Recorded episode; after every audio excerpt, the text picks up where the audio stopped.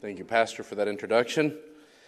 Uh, open your Bibles to Luke, Luke chapter 12.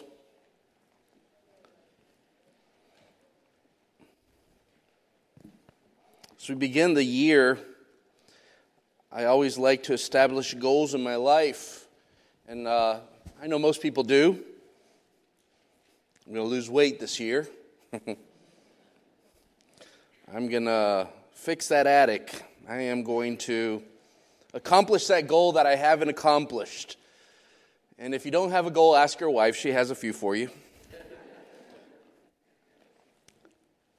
But as I come to the Word of God, I find uh, this story and it challenges me often. I see, as we read earlier, the story of, of Jesus teaching. He's teaching about trusting God, he's teaching on uh, not fearing what this world may bring and, and, and, and the vanity of this world, how it consumes us, and to put our trust in Him.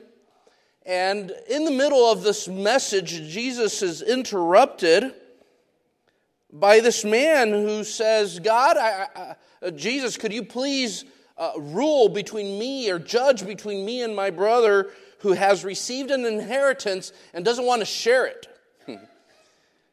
He's totally missing the point of what God is trying to share with him, what Jesus was sharing at that moment in time. And he gives him this parable. He, he illustrates, he says, Be careful of what you're desiring, be careful what you're seeking after. Uh, and, and he explains it through a parable, as Jesus often did.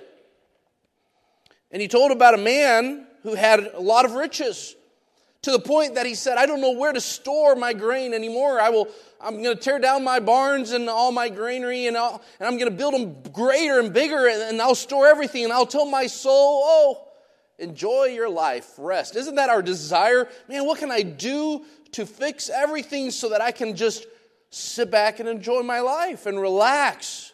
That's ideal for most of us. Most of us, if, if we're honest, we're, we're seeking that kind of plan, of retirement plan, where we can say to ourselves, relax, chill, uh, you have no more worries, everything's under control, you can enjoy the rest of your life without worrying. Uh, I, I love how God has a way of pulling our rug off from underneath our feet when we, when we think we're finally standing strong. And he says, Be careful of what you're seeking after. But I, I love the phrase that he uses at the end. Luke uh, chapter 12, at, at the end, it says, But God said to him, Fool, this night your soul is required of you, and the things you have prepared, whose will they be? And he says this, or he makes this statement So is the man, the one who lays up treasures for himself and is not rich towards God. Rich towards God. And as I think about that this year, I say, Lord, I would like my life more than any other investment to be rich towards you. That I would lay up my treasures in heaven and not on things on this world. And I hope that is your desire as well. And as I, I, I think about those things, I ask myself, what, what things does God value? What, what are things that God even would reward in our lives? Hmm. And I have a few verses that I want to share. The time is short, so uh, I, I, ask you to bear with me. I'll, I'll, I'll, say some verses and I'll start reading them, and you can catch up a little later. I, I know some of them will be uh, probably up in the screen, so you can read them there. But the first one I want to share with you starts in, in the book of James, chapter 1. James chapter 1 gives us one of these things that God says that He values and, and that He sees as important. In James chapter 1 in verse 12 is a verse that maybe some of you have memorized. I, I know I did when I was a child. It says, Blessed is the man who remains steadfast under trial, for when he has stood the test, he will receive the crown of life which God has promised to those who love him. I have to ask you a question today. Do you love God? Do you love God? I, I work a lot in Venezuela uh, with, with couples. And a lot, a lot of it is done with marriages and counseling. And uh, I've really enjoyed that part of ministry throughout the years and have seen that bring a lot of growth to the church and stability to our church. And I'm thankful to God for the opportunity to be involved in this ministry. But uh, one of the things that God tells us to do is to love one another. And that's not as easy uh, practiced in the day to day lives when, when we get in each other's nerves and we irritate each other as husband and wives, and, and all these bickering happening, happening and different opinions happening, and, and we grow apart often. But God calls us to love, and love, love isn't something that happens on its own, it's a decision we make daily. And, and the same truth applies to God. God asks of us to love Him and stay by His word and to be steadfast in what He has asked us to do. And so many times God has asked us to do things that don't make sense to us and that are sometimes difficult. But God here calls us to be steadfast. As a matter, if you, if you want to jump back a little bit more on St. James chapter 1, I know I put, didn't put this on the outline, but James chapter 1, verse 2 says, Count it all joy, my brothers, when you meet trials of various kinds. For you know that the testing of your faith produces steadfastness. And let the steadfastness have its full effect, that you may be perfect and complete, lacking in nothing. If any of you lack wisdom, let him ask God, who gives graciously to all without reproach, and it will be given him. God wants to mold us, and He's given us His word for us to follow. The Bible says, If you love me, I know you're a Bible church, come on, you know this. If you love me, keep keep my commandments. What's God's love language? I teach on love languages often. And my wife, love language is service. Isn't that great? Yeah. I'd love to just walk up with a, a, a, some roses and say, I love you, honey. And she'd be like, oh. but no, she's like, dishes are dirty, honey. but every one of us has a love language, and we understand love or feel loved by a specific love language. And the Bible tells us what God's love language is. He says, You have my word, follow it. That's the way I know you love me. That, that's, that's the way you communicate love to God by following His word. And God says, I want to reward you for loving me, loving my word, and staying firm. I, I uh, was talking with Brother Savali this morning, and uh, we were thinking back at at, at, those heroes that David had, the brave men that fought beside him. Uh, Second Samuel will talk about him. First Chronicles will talk about him. How they how they defended and stood fast. And there was one story, of one of these heroes, uh, Shema, I believe was his name, and, and he had a sword in his hand and he stood before a plot of of lentil beans, a, a, a land, just some lentils. And, and David said, Guard this land, don't, don't let the Philistines take it. They were invading the land. And he stood there and fought and fought and fought and fought until the sword couldn't, he could, probably couldn't even open his hands. Have you ever worked so hard that it's hard to open your hands? And, and, and I think about how so many times it's easy to give up when things get hard. But here the Word of God says, Blessed is the man that remains steadfast under trial. For when he has stood the test, he will receive the crown of life which God has promised to those who love him. Have you, have you decided this year, Lord, I'm going to love you and I'm going to stick to it? I'm going to follow you. I'm going to I'm going to wait. The Spanish word there leans more to waiting. Hmm. I'm taking too much time on this. This is probably more than half of my message already. But the Spanish word uh, paints a picture of waiting. And, and here in English, waiting uh, has this idea of just, what are you doing? I'm, I'm, I'm waiting. Doing nothing, waiting. But the, the biblical word is more of an active word uh, that, that, that activity of, of service, of, of, of, be, of doing something like a waiter at a restaurant will be actively standing and ready to, to, to act as soon as he's given a command. Sir, could you bring some water? Sir, could you? And, and he's going to act, but he's, he's not going to act before or after. He's, he's going to act when he's told. And as Christians, we're told to follow God and to wait on him. and to, to keep an eye on His Word and, and stay, stay where He's told us to stay. Have you given up on what God has asked you to do?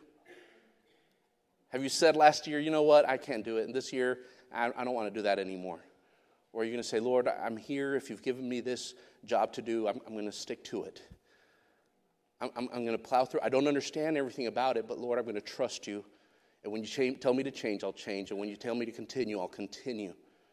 But Lord, I, I want to be steadfast this year. God wants to reward those who are steadfast.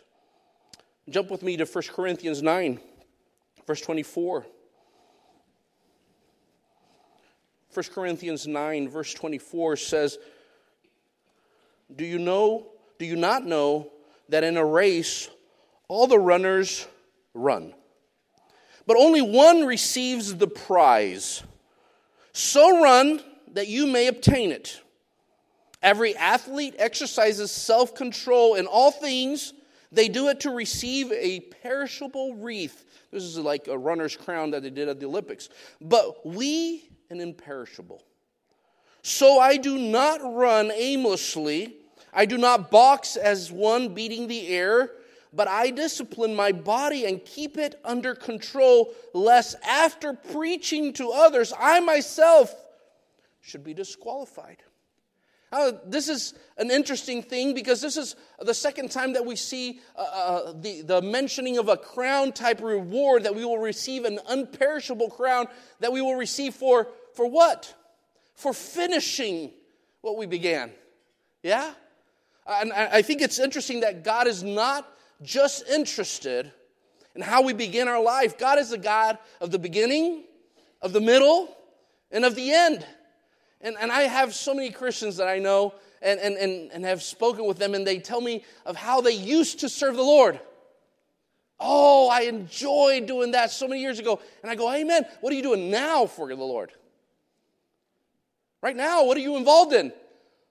Uh, no, but so, so they're like floating in the cloud of the past of what the past victories were, but currently, currently they've given up. They've stopped. Here, I love how how the Bible rewards those that, that run with the right attitude. It starts saying in a race, you mark, get set, go. Everybody's running. Everybody's running the race. And in the Christian race, the Bible doesn't really talk about winning, but it does talk about having a winning attitude when you run. Like, ah, I'll get there eventually. That's a terrible attitude for a race. The attitude for a race is I want to be I want to be the winner. How are you running your race? How, how are you running the, the time? And, and I believe time is important here because a race is, is, is in time who does the shortest amount of time, who runs the furthest distance in the shortest amount of time. And God has given us on this earth, in our life, just a very little time. With your family, with your wife, with your children, you have but a short amount of time. And through this life, Time is fleeting and we do not get it back. And some of us are just dragging our feet in our Christian life, knowing that we could be doing so much more. We're like, I'll, get there eventually. I'll run tomorrow. The attitude for which we run, how we run, is important to the Lord. How we use our time. I think of the, the Olympics often. I think of these gymnastic people. I, I know my figure obviously makes you clearly see what I'm talking about. And uh, these, these tall girls get up on these high beams and balance themselves and do this amazing uh, uh, uh acts and stuff and so forth. But uh, eh, can you imagine somebody crawling up on one of these high beams? Just laying down on that beam and just balancing themselves. And after the buzzer time gets done, gets down and ta da! It's like, what? Four years of training and that's what you're going to do? I mean, this was it. This was your moment in history. You were supposed to shine, and that's what you're going to do. Just survive. It's up high. I don't want to fall. So many Christians have been given so much. And God wants you to run with the attitude to win because these are the things that God rewards in heaven. This is the thing that God is saying hey, I gave you this opportunity. I gave you this time in history. I've planted you right here, right now, for a time such as this. Shine, serve, run with everything you have for the Lord. The time of rest will come. But this time is time to run. How are you running your race? What is the attitude that you're running with, church? Jump to me with uh, quickly to 1 Peter. 1 Peter chapter 5 and verse 1.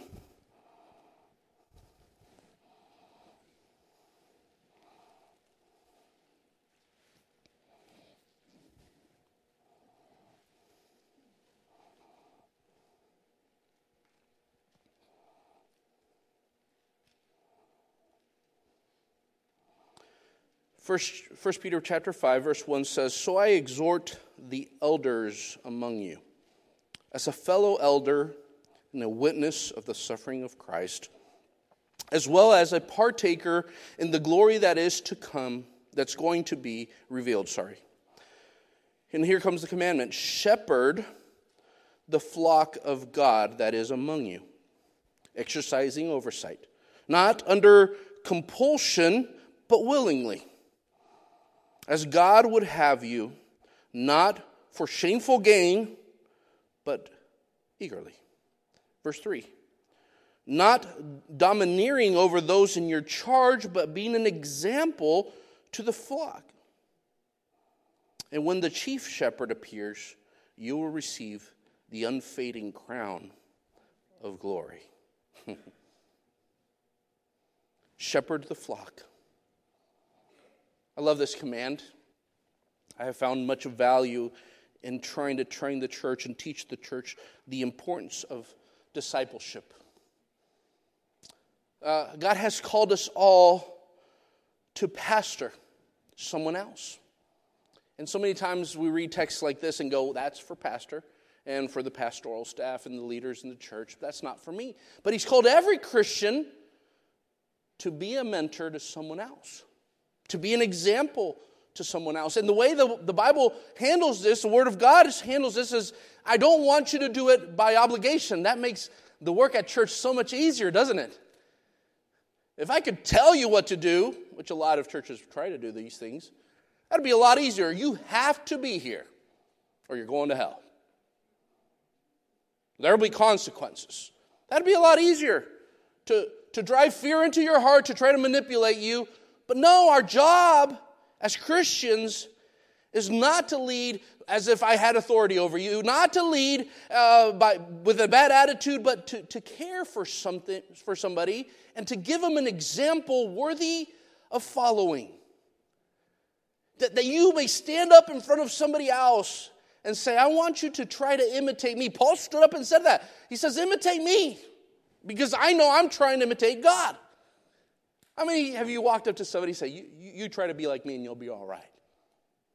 Usually we try to do this fake humility and go, no, no, no, don't look at me. No, no, no. I'm humble and meek. No, no. We're afraid that if people start looking at our lives, they're going to see all the bad that's in us. And that's true, we are sinners. But we're called to be like Christ. We're, we're called to shine the light of Christ in our lives. That people should look at us and see Him in our lives. And that's done by investing our life in someone else, by discipling someone else. And I always challenge people I said, if you ever have a New Year resolution, a great one would be Lord, give me someone that I can invest my life in this year.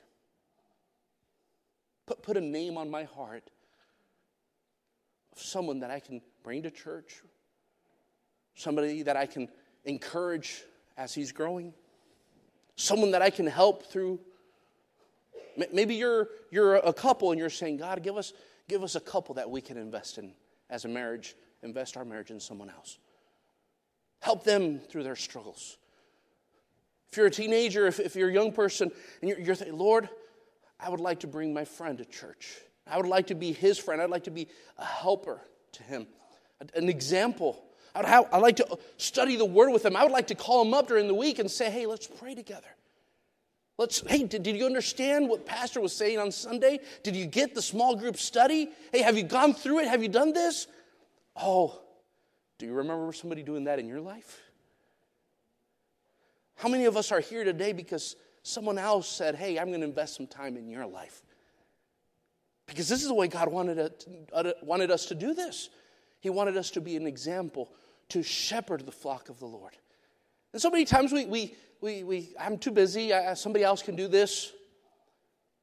But God's pulling on your heart today. And He says, I want you to start doing this yourself. You know what pastoring somebody else will do? Shepherding somebody else will do? It'll bring you the most growth in your own spiritual life. Because when they start asking you questions that you don't know how to answer, you're going to start studying. You're going to start growing. And you're going to start seeing. I know there's a lot of moms and dads here today. Nothing has made me grow spiritually more than raising children. Than them looking at my life and seeing me behave and saying, That's not very Christ like, Dad. that, that's not what the Bible shows. And it's a process of discipleship in our family, investing our life in our wives and our kids. That's a beautiful thing. But God wants to reward those who do it well. An unfading crown of glory for those who give an example. There's a, a philosopher once uh, said, I, I, I'm sorry I didn't write down who it was, but he said a thought, a thought produces an action. An action produces a habit. A habit forms character, and character will define your destiny. And it's amazing the power of influence you can have over somebody just by putting an idea in their mind. Something from God placed in someone's heart. Most people in church are believing lies that Satan has sold to them, and they have bought into that lie and are living slaves to lies that will destroy their life. But one truth from the Word of God planted in their hearts can transform that person's life. And God's asking, He's wanting to use your life to be that example, to be that person to help change. And you're like, how can I make change? This is how. The Word of God has power to change. And if you're willing to grab that word daily and invest it in someone else, have you, have you asked God this year, Lord, give me one person? Maybe this year you're saying, Lord, I, I want to I wanna do mission work. I want to reach so many. Amen. Start with one. Start with one. Don't start with a hundred. Don't start with a thousand. Start with one. Say, Lord, help me to reach my neighbor. I can't stand my neighbor, but Lord, help me to love him and reach them. But start praying, Lord, I want to be one of those who shepherds the flock of God. Second Timothy, sorry, Second Thessalonians chapter 2.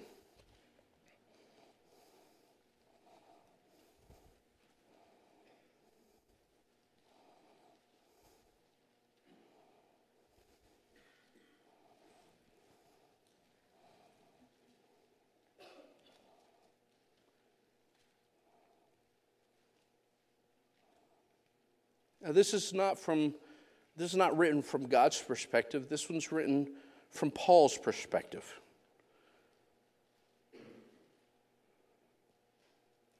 1 Thessalonians chapter 2 verse 19 says, "For what is our hope or joy or crown of boasting before our Lord Jesus at his coming?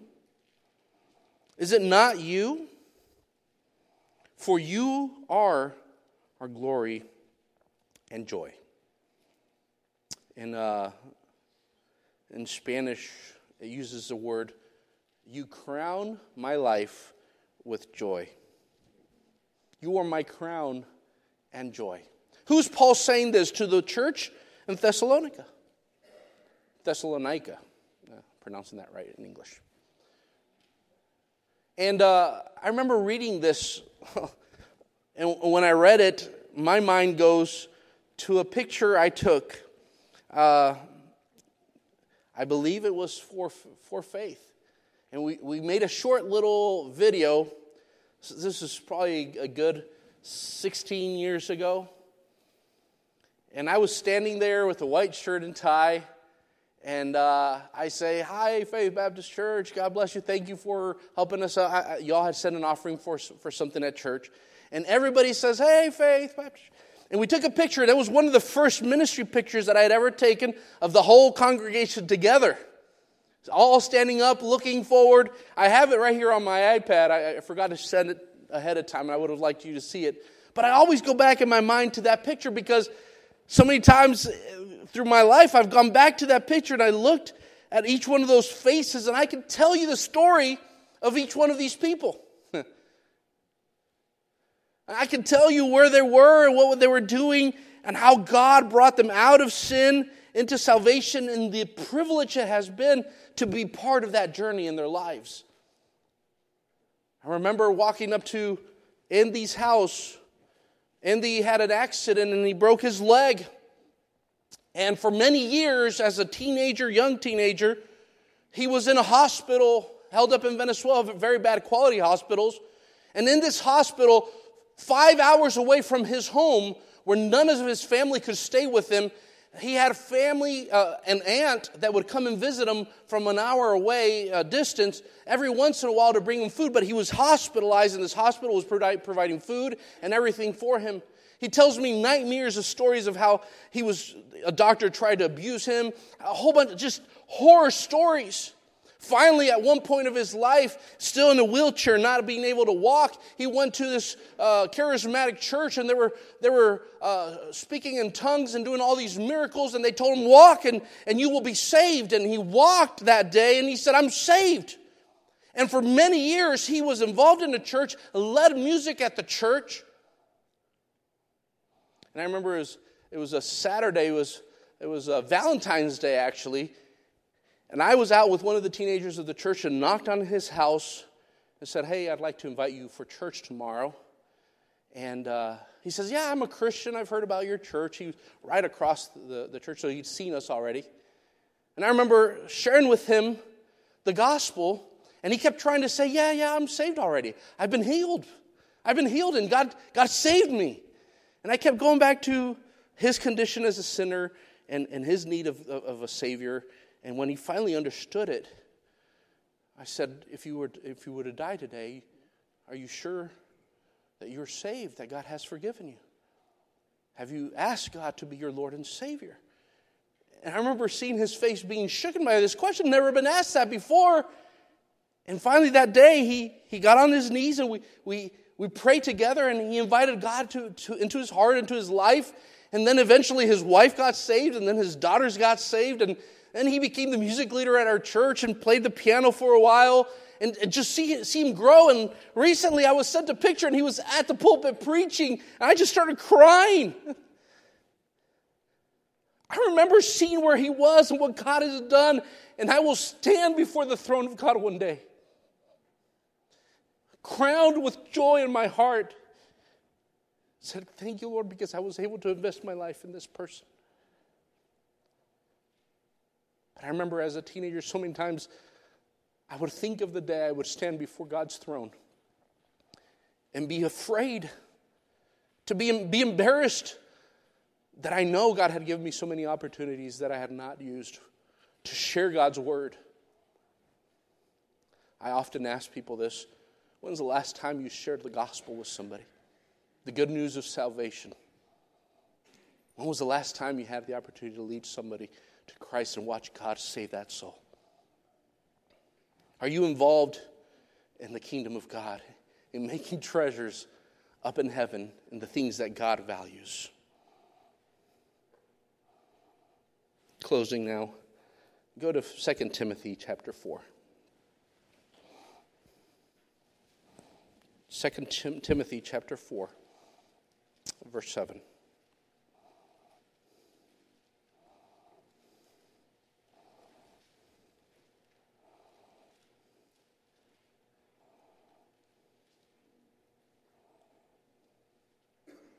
The Bible says in 2 Timothy 4 7, I have fought the good fight, I have finished the race, I have kept the faith. Oh, what a declaration. Henceforth, there is laid up for me a crown of righteousness, which the Lord, the righteous judge, will award to me on that day. And not only me, but also to all who have loved his appearing. I think of I think about, about how it must have been for the people to have walked with Jesus and that promise that he gave that he would come again. And in my life, I want to join the many uh, characters of the Bible who lived their life as if God was going to come and return for them during their lifetime. I, I love that attitude in their hearts. And I know that in my heart, so many times when I, when I thought about the Lord's coming, I thought about, Lord, if, if you decide to come back, wait a little bit, let me get married first. Did, did you ever pray anything like that? Just me? Okay, all right. Then, then I got married, and it was like, Lord, I'd really like to know what it's like to have children. The joy of holding your child. Lord. Once the children were, were there, I was like, Lord, you can take me anytime. no, no. Sorry, Natalie, I'm sorry. but there's always, there's always, let, let, me finish this, Lord, or, or uh, let me get this done. Is there something that God has put on your heart that you need to get done?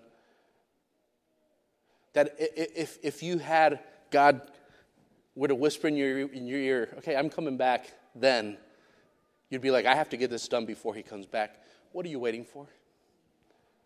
Is it to, to ask somebody forgiveness for something?